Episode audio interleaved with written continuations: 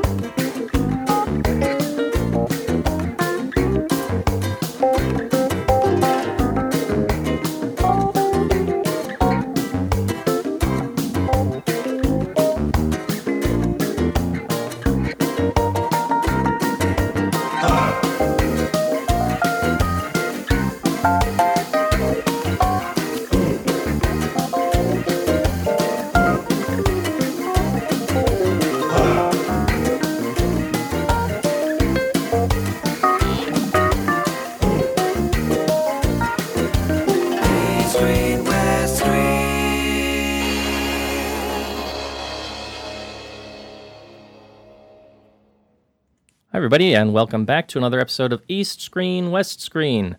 This is episode 51 for Saturday, January 8th, 2011.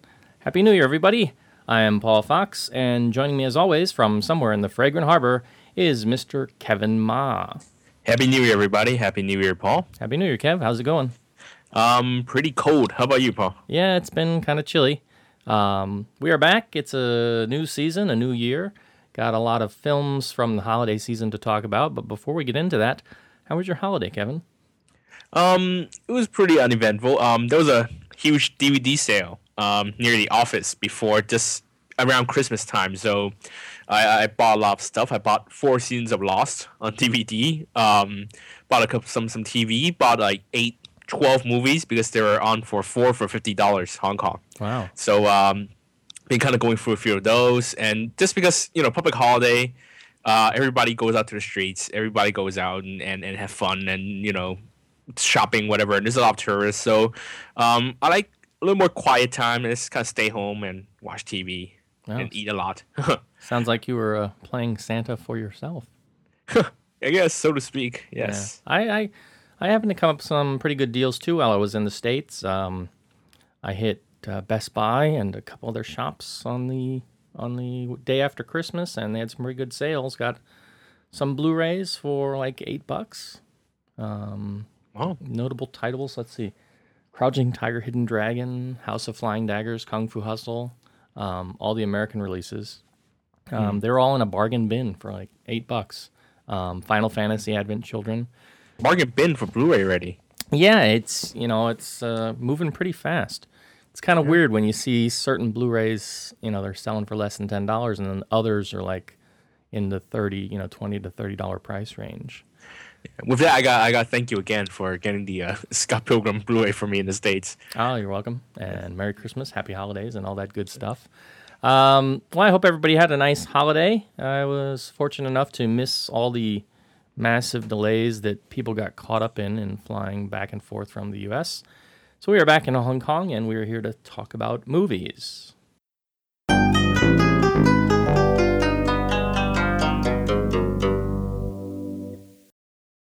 So we've got some East Screen films to catch up with this time. Um, up first is the latest film uh, from Patrick Kong, along with Wong Jing, called Marriage with a Liar. Now, Kevin, you haven't seen this, so No, I will do my best to try and give it a short summary and some of my thoughts on this.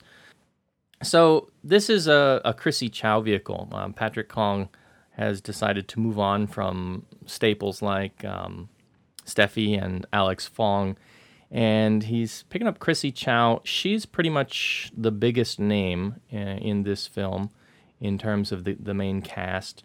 Um, she plays a young girl named Kiki, and right at the start of the movie, uh, we find Kiki waking up, and f- she looks next to her, and she's found that she's sleeping with a man who's not her fiance, a man named Jack. And this is three days before uh, the wedding. She feels guilty, and uh, this in turn prompts an argument with her partner, Jerry, um, a young police officer, uh, played by Him Law, who you might remember from See You on YouTube and uh, Happy Funeral, which then prom- prompts him to, after an encounter with a young girl named Bobo, um, have an affair with her. Bobo agrees to be Jerry's three day girlfriend um, prior to his wedding. There's a lot of cheating, whole lot of cheating going on. It, this is pretty much a staple for a Patrick Kong film. Um, almost all the themes that he works with, he t- tends to return to this notion of um, cheating, of you know back backup boyfriends, backup girlfriends, or infidelity in some way, shape, or form. The interesting thing here is like some of the levels that the characters stoop to. Um, so Chrissie Chau's character Kiki, she has placed an app on her. Everybody has iPhones in this film. I guess they were a sponsor. She places an app on uh, Jerry's phone so she can track him. Um, sort of a partner tracking app. And the theme that comes across here at one point is they say that you know cheating is okay because basically you have to hurt the one you love uh, to prove that you love them, because you'll feel so guilty after cheating on them that you'll treat them better. Um, this is sort of the rationale. But beyond this, the characters are pretty vapid. Um, it's all about you know style and clothing and uh, me, myself, and I pretty much. Um, you don't really care about any of them, uh, of these four characters. You, don't really buy into their philosophy, and maybe younger people will. Uh, uh, maybe I'm a, at, at a generation gap here. But um, the supporting characters of the film, you've got um, uh, Tommy Hung and a couple T, uh, TV, uh, King Kong from TVB, and a couple other supporting characters who end up being far more interesting than the main characters. The big divergence here for Patrick Kong is that there's a lot of skin in this film. It's not a Category Three film, but it's pretty close. Um, it's basic. There, there, there are several uh, scenes of the characters together where uh, primarily the women are, are showing the skin more than the men. But Chrissy is really showing more than she's shown before.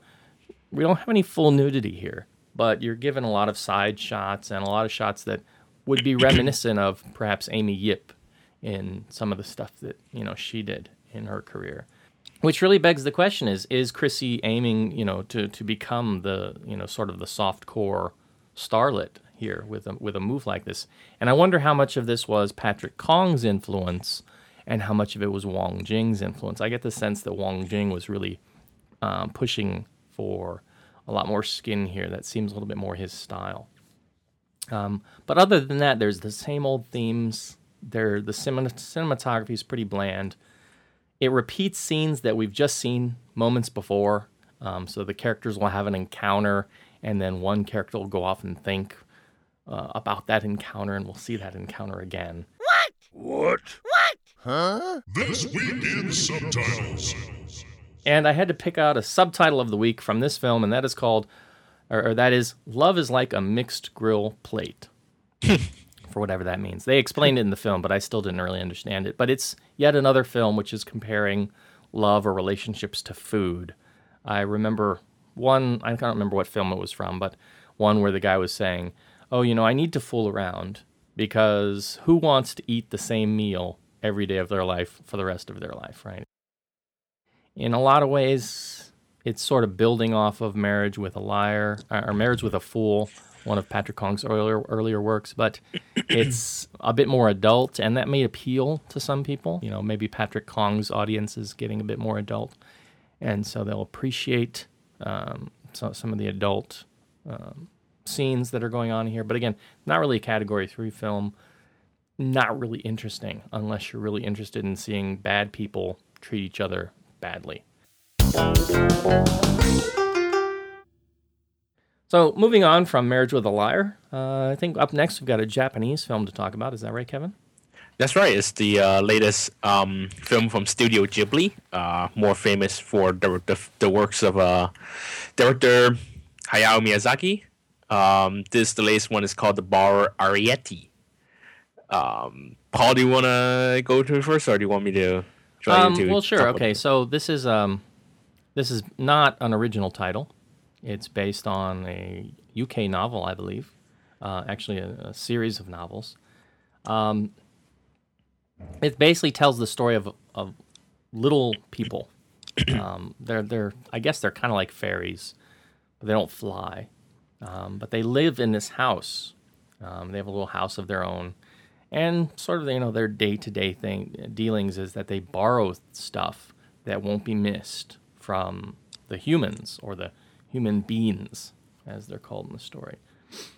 The main character is sort of a very strong, willful girl named Arrietty, and she is getting is come of age to where her father's training her to go out and start borrowing for the family things, you know, little things, cubes of sugar and things that typically won't be missed.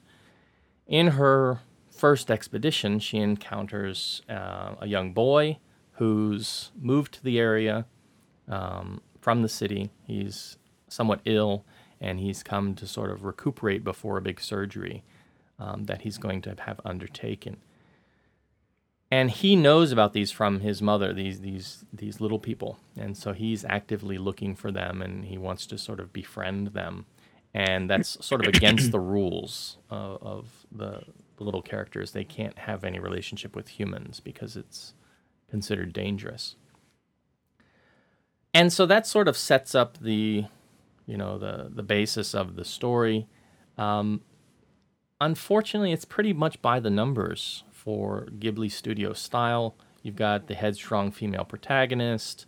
You've got an individual here with an illness set in the countryside, dealing with issues of extinction. Um, so there are a lot of similar themes to Ghibli films that have come before. Um, most prominently, I was it really reminded me a lot of Totoro, you know, because you've got um, sort of this countryside area uh, in this house, and um, in that one, the mother was sick, and the daughters had gone out uh, to this area to stay. Um, but this film doesn't really have any magic to it. Uh, it lacks a sense of wonder. I think that you can tell that this is not Miyazaki directing it. Um, suffers from a lot of the same problems I think that Earthsea had, in that they're really going out when when they go after reinterpreting other works. They're not as strong for whatever reason. It- I, I don't know if it's because they're using someone else's universe or, um, you know, it just doesn't it, it doesn't have a sense of originality to it. I really wish they'd kind of stop this and just stick with doing sort of original stories rather than adaptations. Um, and the film, this film itself, and I don't know, I, I read a little bit about the novel. Um, it does change some things from the novel, but it doesn't really give a sense of accomplishment or closure. Uh, so I kind of left the cinema wanting more, um, wanting to know. Well, wait a minute, what happened? You know, what, what, what, what what's the point of everything? Um, stylistically, as you might expect, it looks beautiful. the The artwork is very great. If you love 2D animation, if you like um, Studio Ghibli style, you're gonna like what's being done here visually. It's just really kind of lacking substance in terms of the narrative when compared with things like um, Princess Mononoke or Spirited Away or you know especially the earlier classics. Well, I liked it a lot more than Earthsea. Um, Tales of Earthsea felt kind of self-absorbed, and um, there's a lot of you know considering that it was directed by the son of Hayao Miyazaki, and uh, how publicly um, how publicly Miyazaki, the father himself, was against the fact that his son is directing his movie, and how the film, the beginning of the film, is uh, the main character killing his father, and that kind of the whole self-absorbed um, style and self-important style that I really hated in Tales of Earthsea. Uh, thankfully, isn't here. Um, Miyazaki did write the script, um, so I guess that's maybe that's part of the deal. Um, that's kind of why it didn't have that much uh, that kind of thing. But I, I, really like the simple characters, the simple story. Um, it's really clear. There's very few characters. There's the, the tiny people family, and then there's the the big people. I think maybe six characters at the most, seven characters. Um, and I don't mind. It's a very straightforward story. Um, it really does zip right by because you know a very clear th- uh, free act structure. The first thirty minutes does this, and then the next thirty minutes does a very clear thing, and the last thirty minutes, um, again, really clear. And I kind of liked it. How I, I liked how simple it was. Um, I didn't mind how simple it was. In fact, um, I, I like that the, the lack of magic is replaced by that kind of sense of reality. It, it, feels like it's totally credible for these little people to be running around our houses and and and the little obstacles that they run into. You know, like like climbing down a kitchen counter and just how to how to how to transport a little cube of sugar and running through the little floorboards and things like that. I really like that. It's kind of like a mini adventure that you know you bring it back to our level it doesn't really mean much because the entire movie takes place within this house but to them it's like the entire world to them. And they're running uh, running around and just different different little levels. And i like that i really like that. Um, it, it kind of makes you appreciate the little things you know what i mean? You're holding a little cell phone um, tiny little cell phone to you that's nothing. But to them there's like you know it's like this big big big building to them or something. Uh, and i and i like that. To me that's that's fascinating. To me that's kind of the magic of the movie. Um, yeah, and a lot of familiar Miyazaki films. You know, like the um, I saw some not really environmentalist stuff, but there's little bits of that.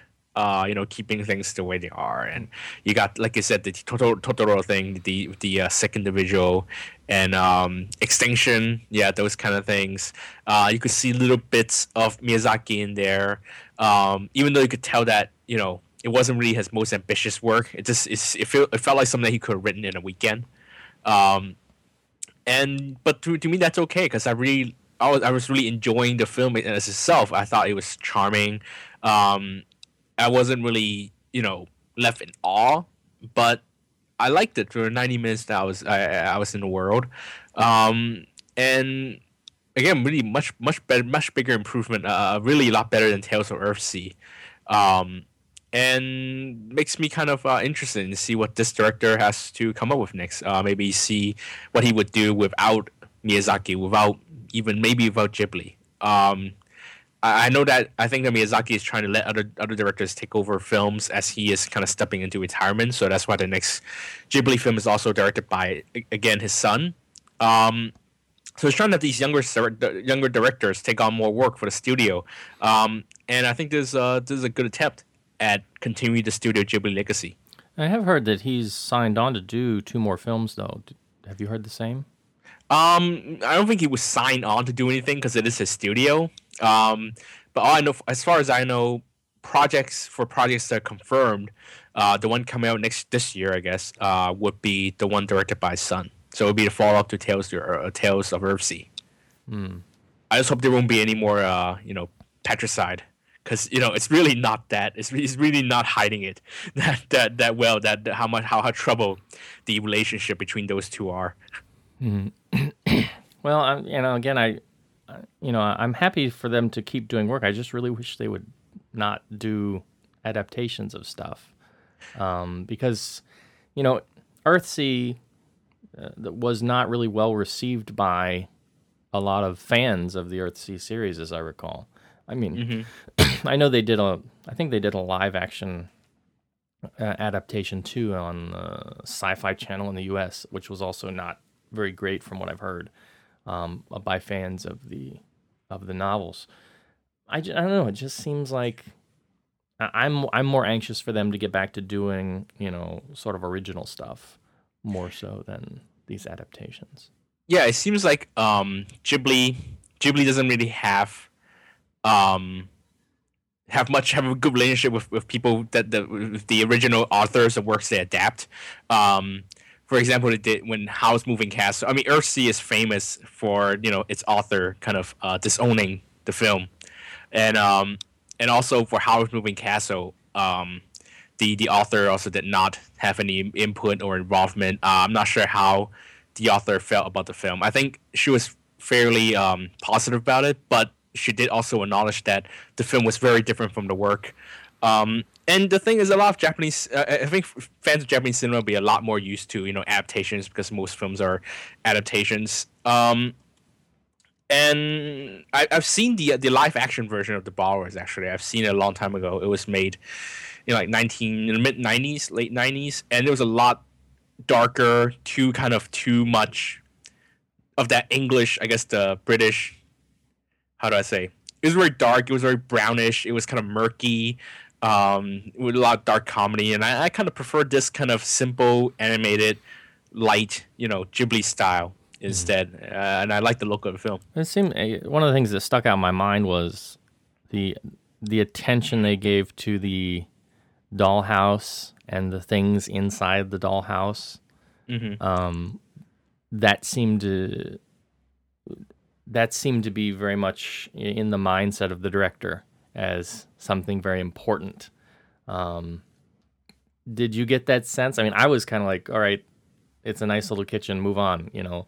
Um, but they were like, oh, look at the detail and you know the, the, the little the little teacups you can actually put tea in them and yeah you know. Yeah, that's one of the things I liked about it. You know how these little things all function as real things. You know how do you notice when they're when the little people are you know pouring tea, they come down in drops instead of you know like a steady stream. Yeah. Even the the whole physics of this whole thing, at all it, it, they really think about the little details. Um, and as for the dollhouse, I I like what it represented. It was because uh, remember in the film they talked about how it was um, the older owner yeah built the dollhouse for the little people, and it's kind of you know that was really nice that you know you got humans that actually care. It's a it's a good contrast to the quote unquote villain of the piece, um, who just wants to catch the little people. Does you got you got the little.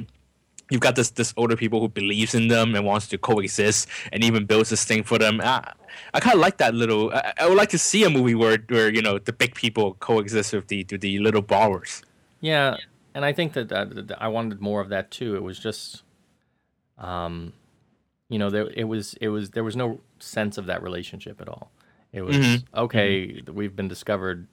You know, now we have to do this, and then the whole rest of the film was doing that, and there was no real resolution with. I mean, I and I I, I guess if you take the books further, there is, but there's no real resolution with the family. there's no real mm-hmm. resolution with the boy either. You know, mm-hmm. and that kind of left me cold. And I, I guess you know, it, it didn't seem to have the same kind of closure that we typically get in other films from the studio. Mm, uh, I think I kind of know what you mean. Um, but for me, it is a very motivation motivation driven plot. Um, and maybe that's what it helps really go by quickly. It's a really light piece, and um, as far as what it is, just for what it is, a really light little piece of a ninety minute movie. I I like for what it is. To be fair, it probably didn't help that I watched it immediately upon returning to Hong Kong and was laden mm. with jet lag. So. Mm. All right, our next East Screen film for this week to catch up with is also from Japan, and that is the film called Norwegian Wood. Um, I haven't seen this film, Kevin, so it's all in your court. Yeah, um, thank you. Um, Norwegian Wood is the um, adaptation of the um, Haruki Murakami novel. It, it, has long been thought uh, untranslatable to film because um, Murakami's the way Murakami writes is very heavy on voiceovers and um, it's a lot about he has a, a, lot of his other work are you know tra- surreal kind of writing and it's kind of hard to translate to the screen and Norwegian Wood is his most successful work Um, in Japan, um, it's also my favorite of the Murakami works. Um, so you could kind of see what kind of expectation I had because I waited years for, for someone to bring bring this book to life. Um, and the person to do is Anh Hung Tran. Uh, Tran is a Vietnamese director who who made films like uh, Scent of Green Papaya, uh, Cyclo, and last he did was the last film he did was I Come with the Rain, this uh, crazy little movie starring uh, some of the biggest star male stars in Asia, also half shot in Hong Kong, and just absolutely crazy. It's the only film I've seen from the director, so um, obviously you could see why I was a little hesitant about, you know, maybe lifting my expectation for Norwegian Wood. Um, the film stars uh, Kenichi Matsuyama from the Death Note movies as the protagonist, uh, Watanabe. Um, the film chronicles his life in 1960s um, in um, in Tokyo in a Tokyo University, and uh, his relationship with two women, um, a woman from his past named Naoko, um, who is mentally unstable uh, after after her boyfriend, and who is also uh, Watanabe's best friend, uh, commits suicide um, when just about when they leave high school, and um, and a relationship with uh, Midori, girl that Watanabe meets in university, and uh, it's kind of like the other side of the coin when it comes uh, when compared to Naoko, uh, a kind of uplifting, kind of um, very high spirit girl. Um, so he has to choose between two of them. Meanwhile, of course, it's the '60s, so and he's in a big city, so he also has a lot of sex. Um, the film version is very pretty. Um, of course, naturally, the book, you know, having very long and, and, and a lot of characters and a lot of um, and a lot of pages. Obviously, you can't you can't translate everything to the film, but um, my biggest problem with the film version is that not only does it really take out some of the more lighter aspects of the story, like um, the whole the whole side plot about uh, Watanabe's roommate, um, who is nicknamed Stormtrooper. Uh, a lot of his scenes are taken out. Um, and also, the film changes certain scenes, certain moments. Uh, some of them are one of my some of my favorite moments. They changed them to kind of fit the very sober tone throughout the film. The whole film is very dark, it's depressing, and there's um, because the whole film deals with depression and death and you know regret and all that kind of stuff. Um, so the film is very depressing. It's very sober. It's um, it's slow and um, you know, for a fan of the book, you know, as I'm watching, I know how it's going to do, and I like to see how it unfolds. So it was perfectly fine for me, the the, the way the film is uh, is done. But my problem is when they're changing certain moments in the book to give it an entirely different tone in the film. Um, that was really my biggest problem. Um, I don't mind them taking out certain things. You know, Stormtrooper being gone, that's fine. But when you're changing the tone, you know, to to make it even more depressing than the book is already is, you know, that's really my biggest problem. Is so it's so crushed by its pessimism, um, that it kind of ruins the, the, the appeal of the book. Um, for example, Midori is a lot more is a lot more, you know, like I said, a lot more uplifting character. She's a lot more perky. Um, I never really I can't really imagine, you know, an actress playing her, but I could at least in, in, imagine the way an actress would be playing her. But that is completely changed here again uh, in the film. It just Midori comes off really strange. Um, but let's let's get away from the book for a sec. Um, the film is really beautifully shot. Uh, it's shot by Li Pingbing, who was uh, one of the two cinematographers on In the Mood for Love. He also shot um, uh, most of, I think, if not all of uh, Hou Hsiao-hsien movies. So obviously, it's very pretty. Uh, even though he has, he he did complain publicly about having to shoot in digital uh, during production. Um, and then the actors that do the best, Ken, Kenichi Matsuyama is fine, uh, playing kind of this really introverted character. Um, he's always been good at, I guess, at intro, either really introverted characters or really, really big, exploded, exploding characters, kind of like Detroit Metal City. Um, Rinko Kikuchi is also fine as Naoko. Um, her voice uh, wasn't really what I expected to be, what I expected Naoko to be. But again, said that's really because of my my own bias uh, coming in from having read the novel. Um, the actress who plays Midori, I can't really think of her name right now. Um, could have been. She was fine again. She's like a first time actress. She was a model.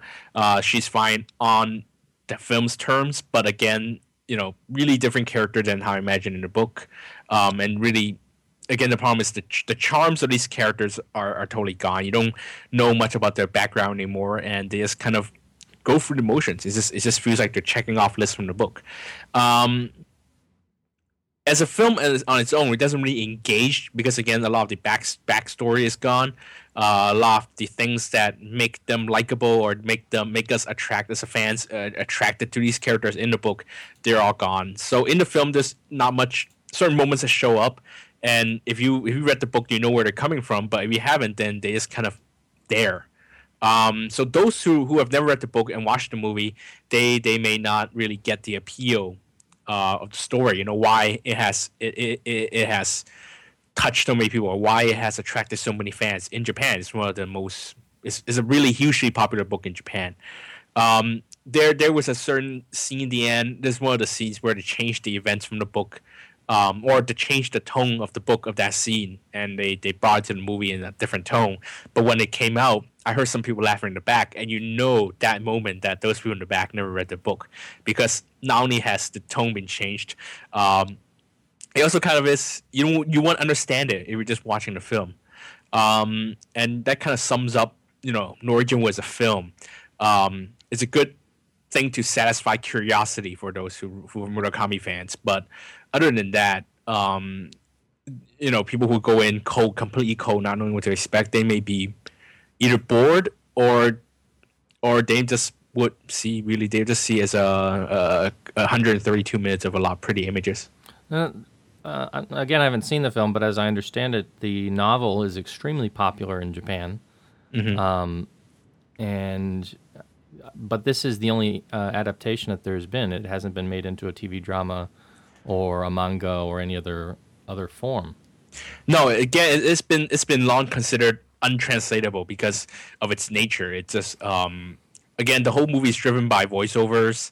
Um, it it is very episodic, and um, I think the film tried to take out the episodic nature. It kind of made it like a, try to make it one one narrative, but um, yeah, it doesn't really translate the, the, the, narrative well enough into film form. Um, what I've heard is that that that Murakami did um, work on the script, or or he didn't write the script, but he he, he inputted he, he gave certain inputs to the script. So this is this is a Murakami approved version of the story. But um, no, I have not seen even after this adaptation. I haven't seen anyone. The only film that I've seen done Murakami works right, and his work hasn't been hasn't been readapted to film since uh, until Tony Takitani in 2004, 2005, and that movie really carried the, the, the style or the, the feel of a Murakami story onto film. So, what would be your recommendation to someone? Um, read the book or see the film? Read the book first, then see the film. Really, if you see if you've seen the film already, then read the book. Either way, read the book. All right.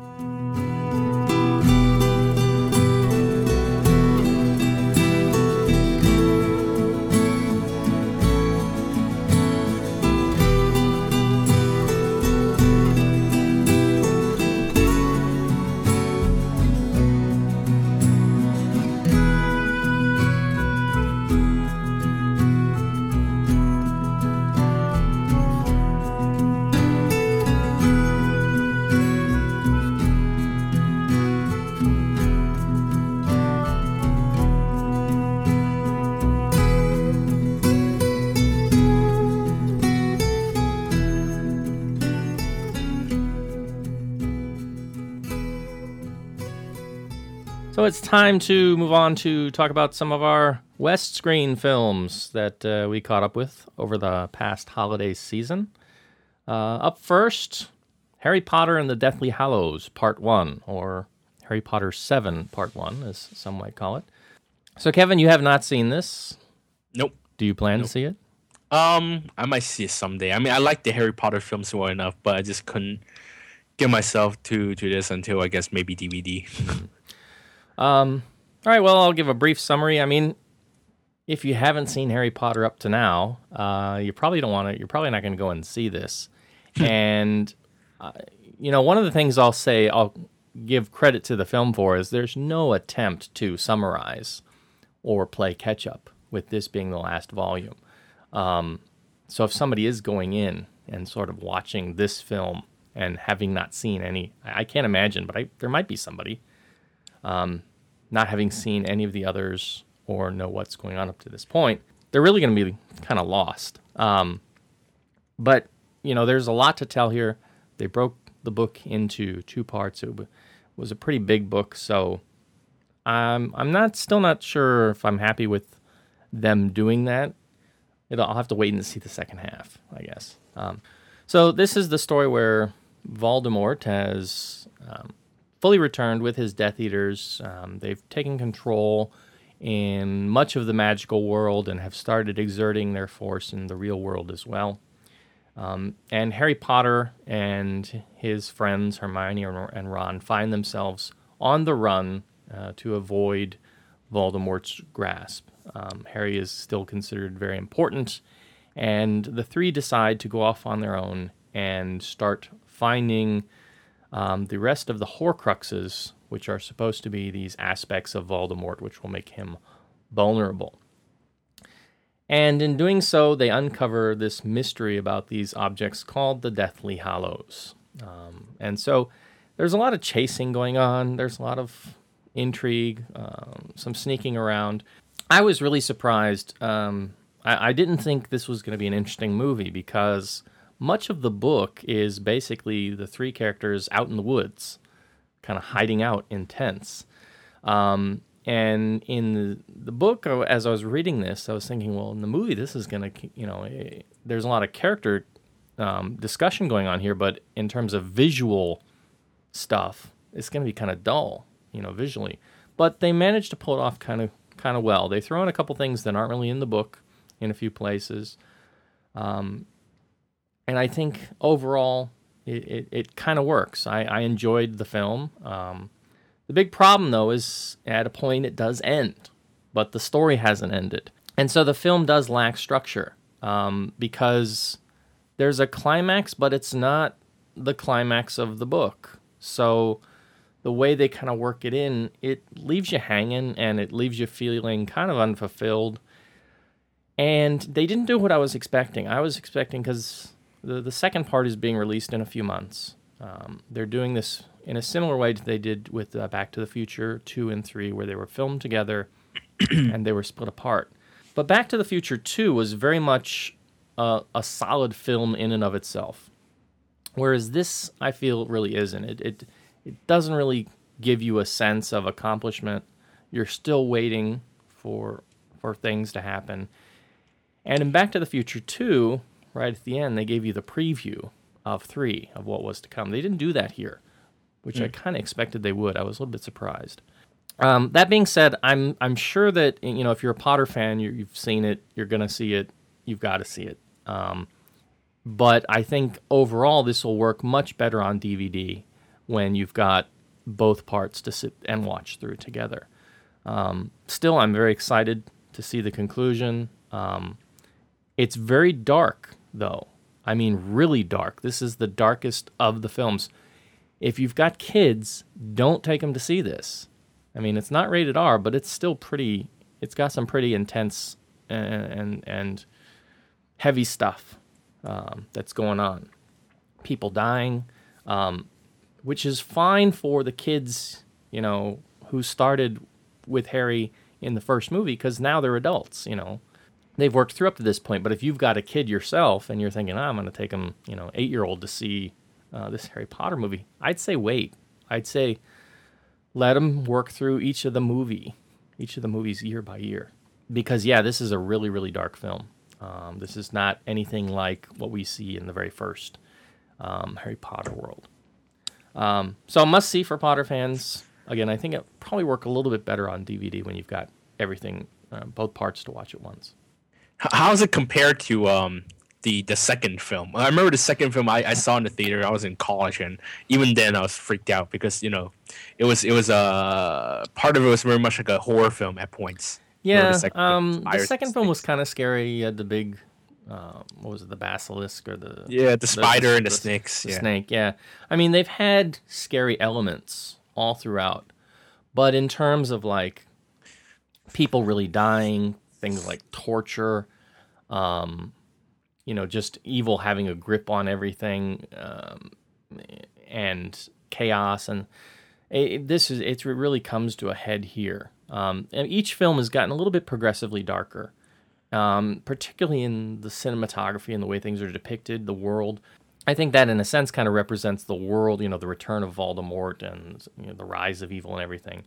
So you, you don't have this like you know the the first film stands out in my mind as still the best because you go in and it's like this whole brand new magical world that you're introduced through through Harry's eyes and everything's bright and colorful and and and just magical.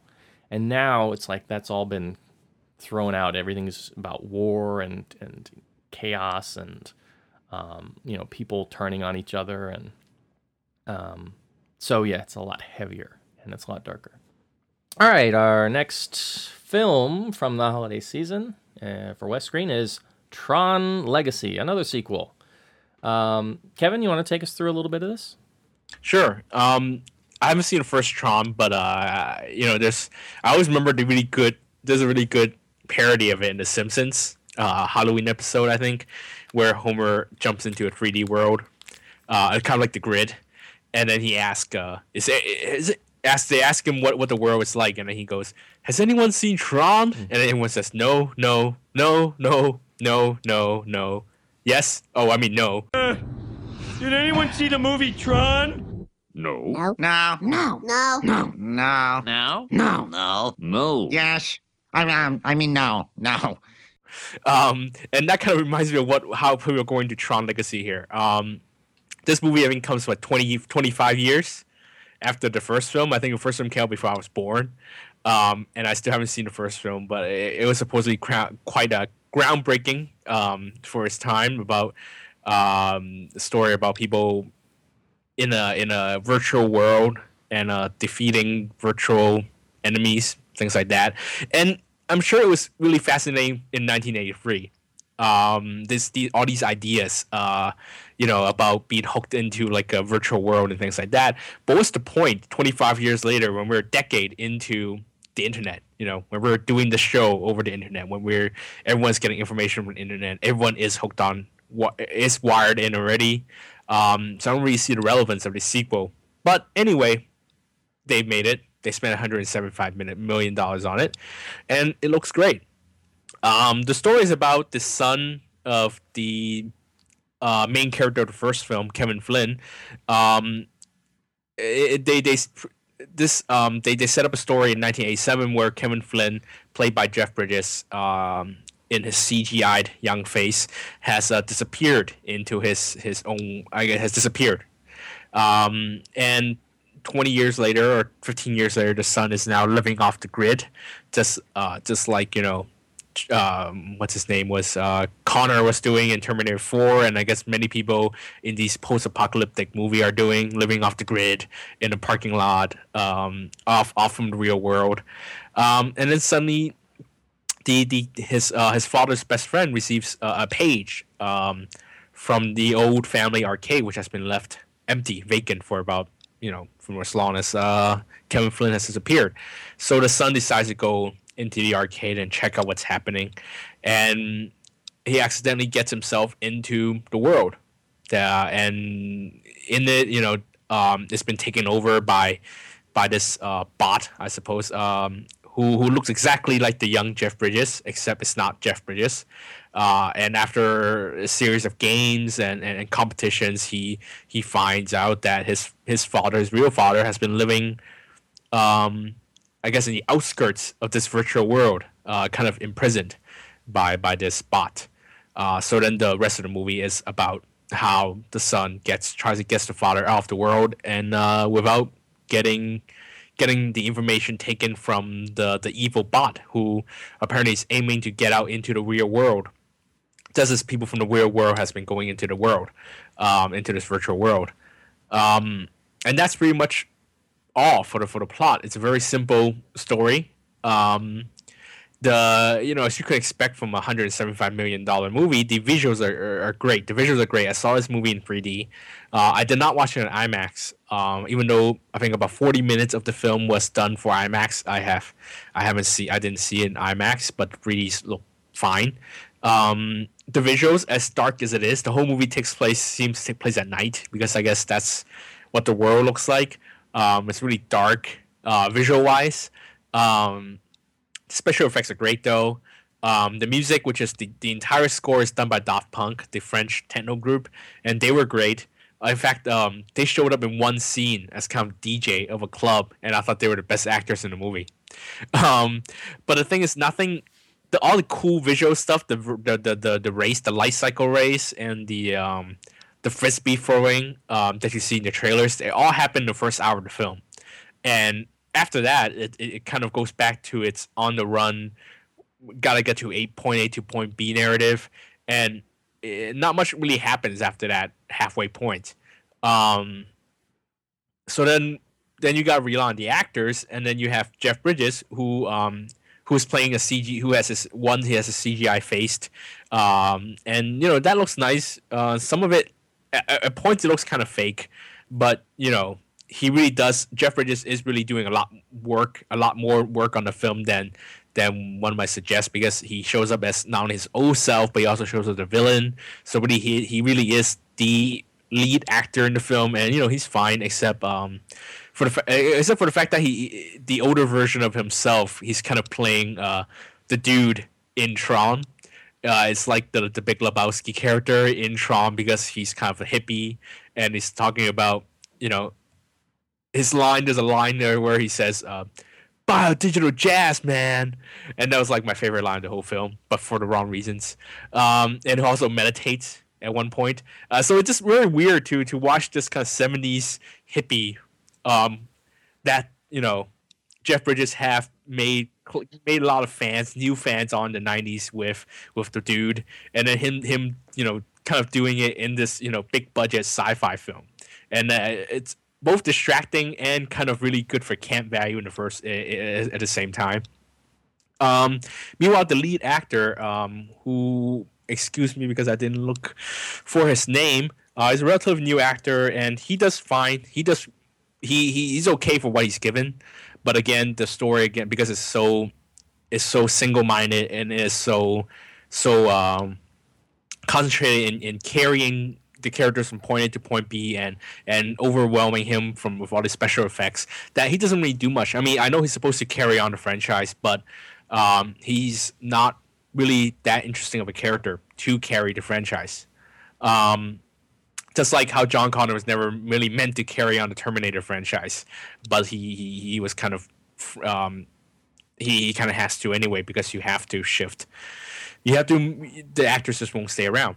Um, as for the ideas itself, the there's not much ideas in the film for me. Um, there are kind of these new sci-fi ideas about the uh, organisms that kind of show up on its own in the Tron world. Uh, that's somewhat interesting, but it's really doesn't really. It's hard to give new ideas anymore when when technology has gone as far as it has.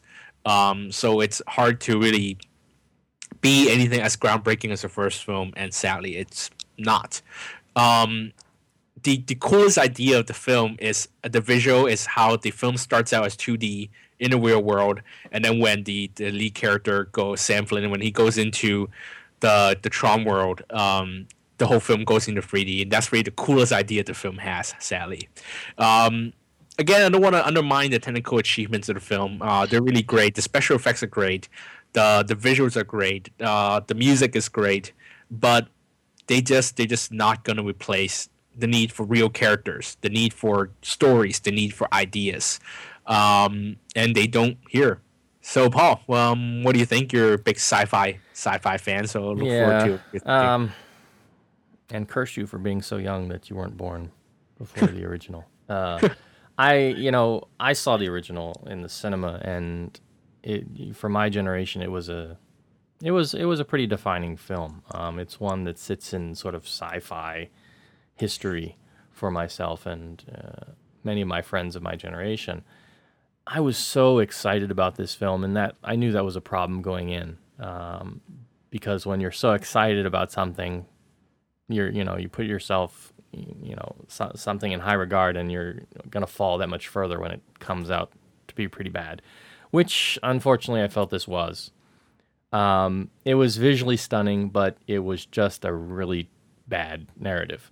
Um, and as I saw it, this film was more of a remake, more of a reimagining than Uh, of the original film than a sequel in and of itself, because it's basically got all the same elements that the original had. You know, the original Tron set up these concepts about cyberspace, you know, what you would call the grid, before we had internet. You know, this was back in the early 80s before people were, you know, even on things like AOL. And it had this concept, you know, that what if programs operated like people?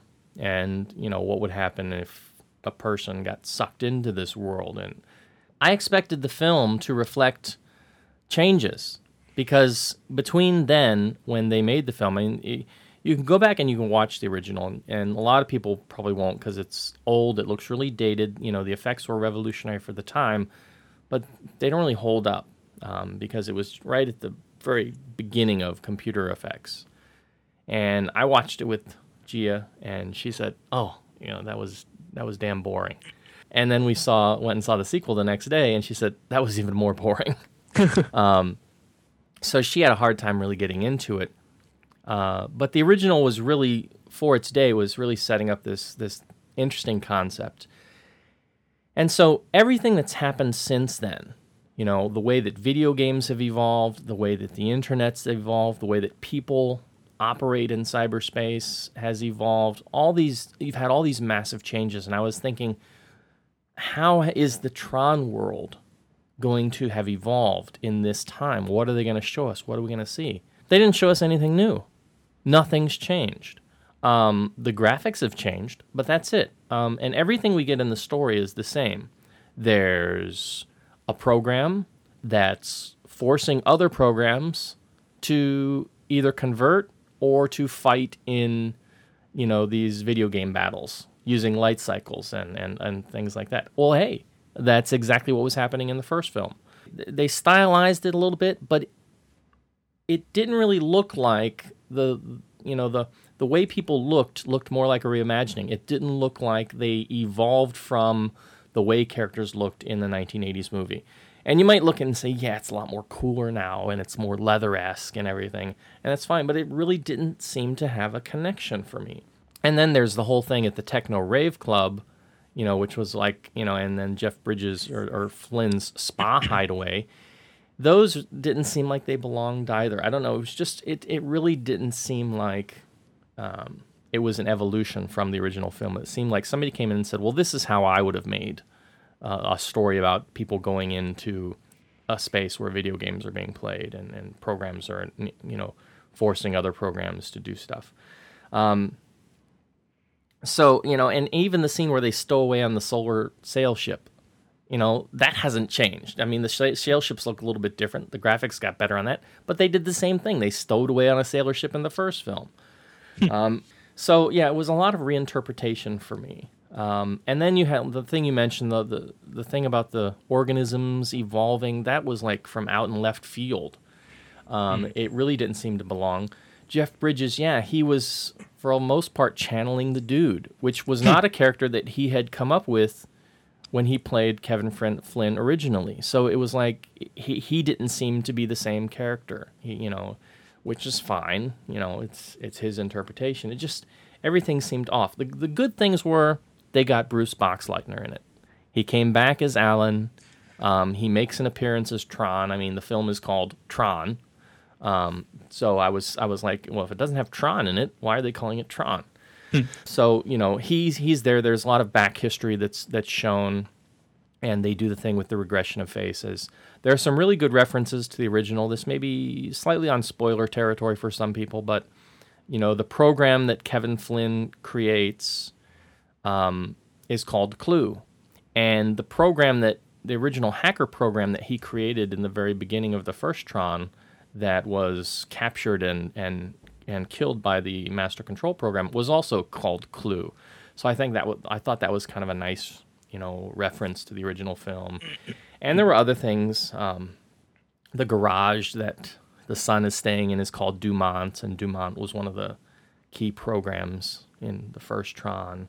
And uh, Dillinger's son, I really expected Dillinger's son to have a bigger bigger part. Be, you know, they kind of just threw his name out there, and um, I was like, okay, he's gonna have something to do with this, and maybe they're planning on that for sequels. I don't know.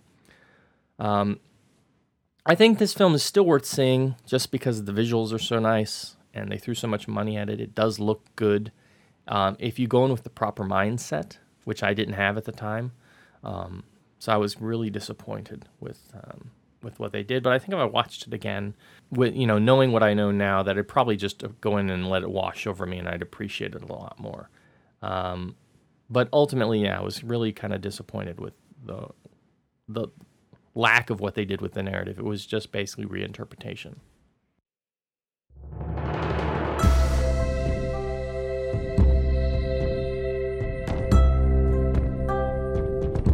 Listening to the East Screen West Screen podcast. Visit Comcast.com for more.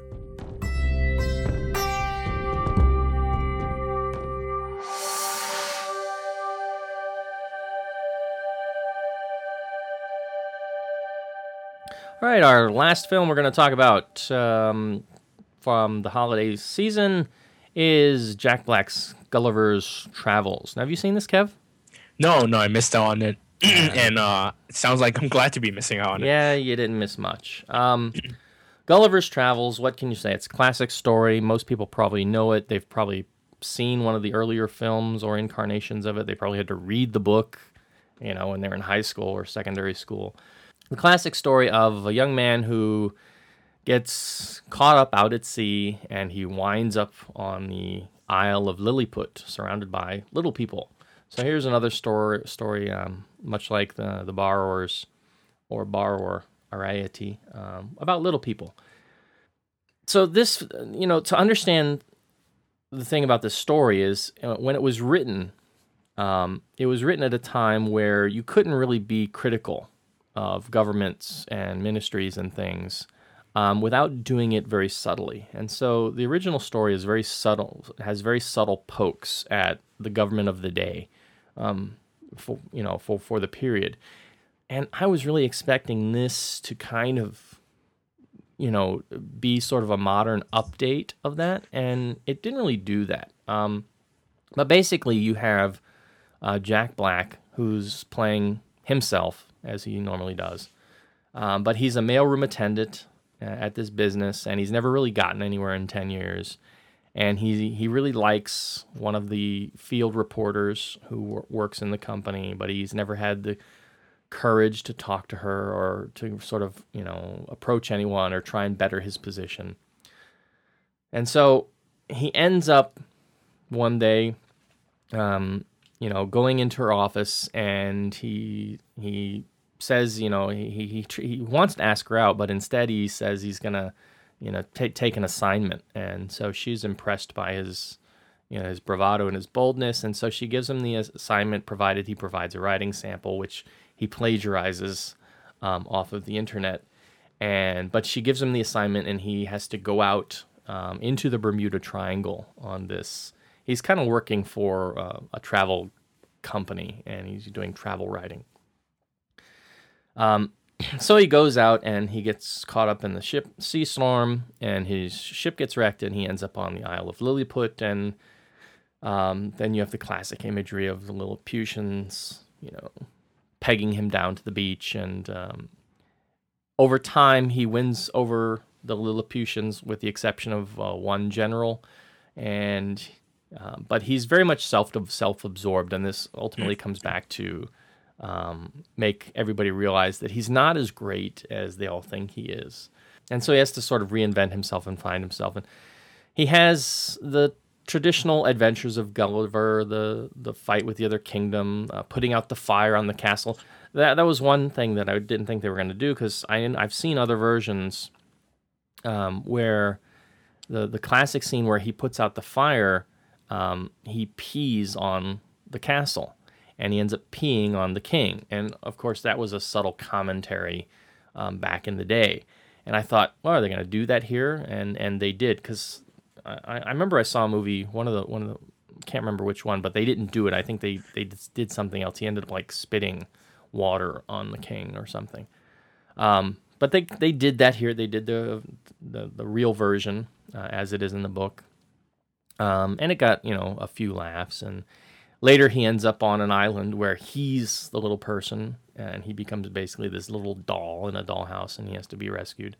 And ultimately, the woman he likes, she ends up coming to the island, and that's where the story kind of diverges. And um, there's a there's a period where the Lilliputians are at war with this, you know, these other people, and uh, Jack Black decides he's going to settle the dispute by singing the song "War." What is it good for? Um, and he sings the whole song, you know. And I know that Jack Black's a good entertainer. You know, he he has he has his Tenacious D band, and they actually do songs. But that song didn't really seem to fit here. Um, I was kind of like looking at my watch, thinking, uh, "Get on with it, get on with it." Um, I really wanted to like this, but I was just really bored. Um, the characters weren't that interesting. Jack Black was just being Jack Black, which just can be hit or miss. Um, a lot of people seemed like they were just phoning it in. I was really surprised that they released this in the states as a Christmas Day release. I was expecting it to be a lot better, and it just wasn't. Um, they had a really good opportunity to do more commentary, I think, on the social and political systems of the day. Instead, um, a lot of what happens, the changes that end up happening, happening in Lilliput, um, are more of a social commentary on pop culture, and I didn't think that was as strong as it could have been.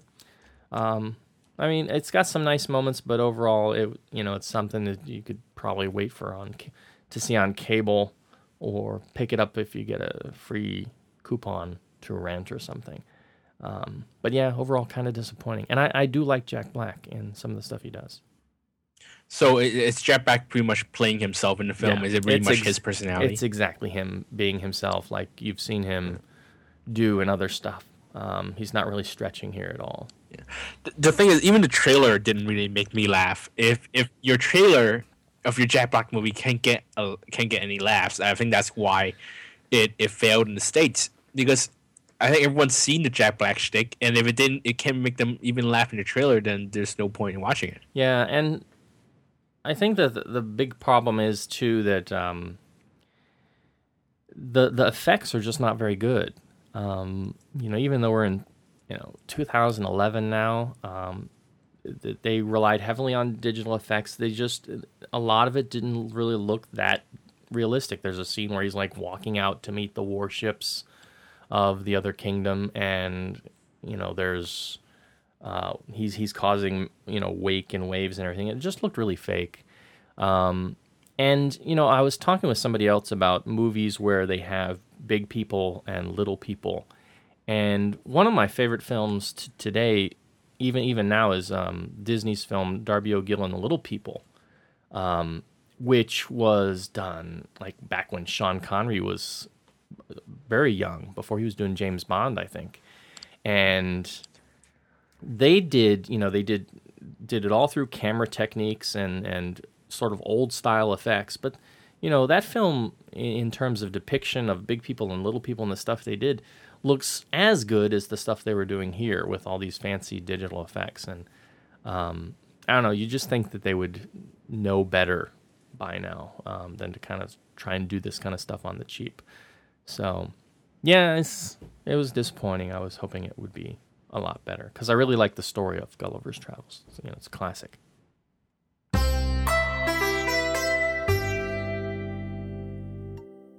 All right, I think that's gonna wrap things up for our episode this week. Um, we'll be back next time to talk about all the newest stuff coming out in Hong Kong and Hollywood for the new year. Um, we've already seen a couple things, and we'll be hopefully caught up by our next episode. Um, as always, you can follow us over on the website at www.kongcast.com. Um, you can find us on iTunes. You can leave us some iTunes comments. Oh, comments. Uh, a couple comments over on the website from our last episode that I just thought I'd uh, take mention of. Um, Lun Lao, also known as uh, Gary, said he saw Scott Pilgrim and he loved it. Um, we talked about Scott Pilgrim on the last episode, and he said, uh, growing, uh, being from Toronto, he actually recognized uh, some of the familiar spots from the movie. Um, Matt S. also wrote in. He said uh, the Cookie Monster and SNL thing that we were talking about last time um, was a send up of the campaign to get Betty White to host the show, which I didn't know.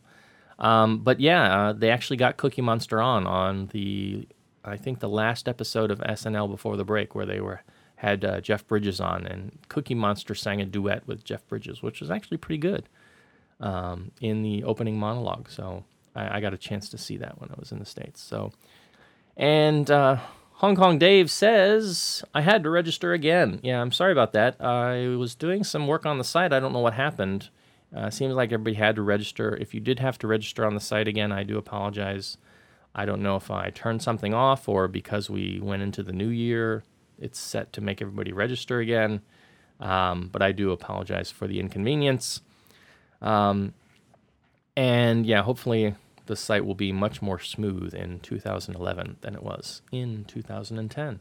You can also follow us on Twitter. Um, my Twitter is Foxlore, and Kevin's Twitter is the Golden Rock. That's one word.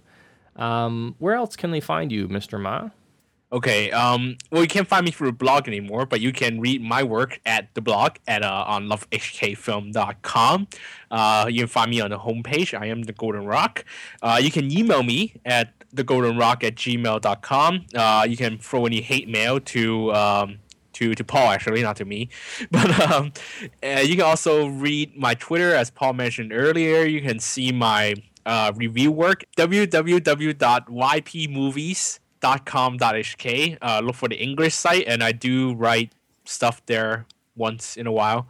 Um, and how else? I have so many things going on. You can look for me on Yes Asia. Um, I do in work in the Yumcha section um, under the pen name Rockman. Um, other than that, I think that's about it. But mostly, yeah, just you can email me at goldenrock at gmail.com because I've turned off the comment section in the blog while I've been updating them lately. So. All right. Also, I'd like to throw out a big thanks to Rob G over at Schnauzer Studios for composing our new 2011 theme for us. I'm very happy with the work that he did for us, and I hope you guys like it. So, until next time, we will wish you good viewing, and we'll see you then. Bio-Digital Jazz Man.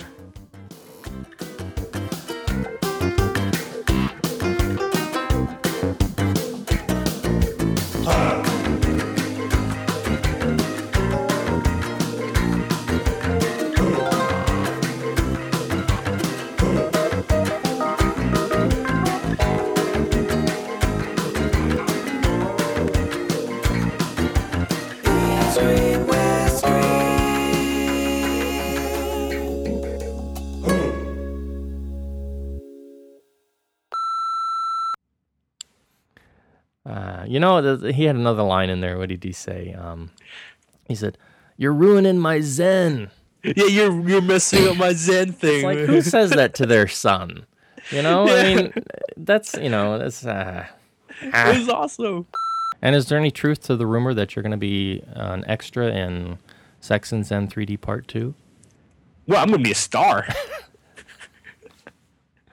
yeah, you can buy a ticket, see me. Uh, remind I will be the guy who looks like I will be the guy who looks like one uh, Elvis Tsui. Yeah, remind me to avoid that. At uh, yp.com, I think movies.yp.com.hk. Um, I have to double check that, but uh, sorry, give me a second. you got to edit this out.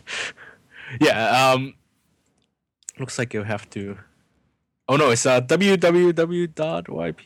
Give me a second, Paul. Sorry. Ah.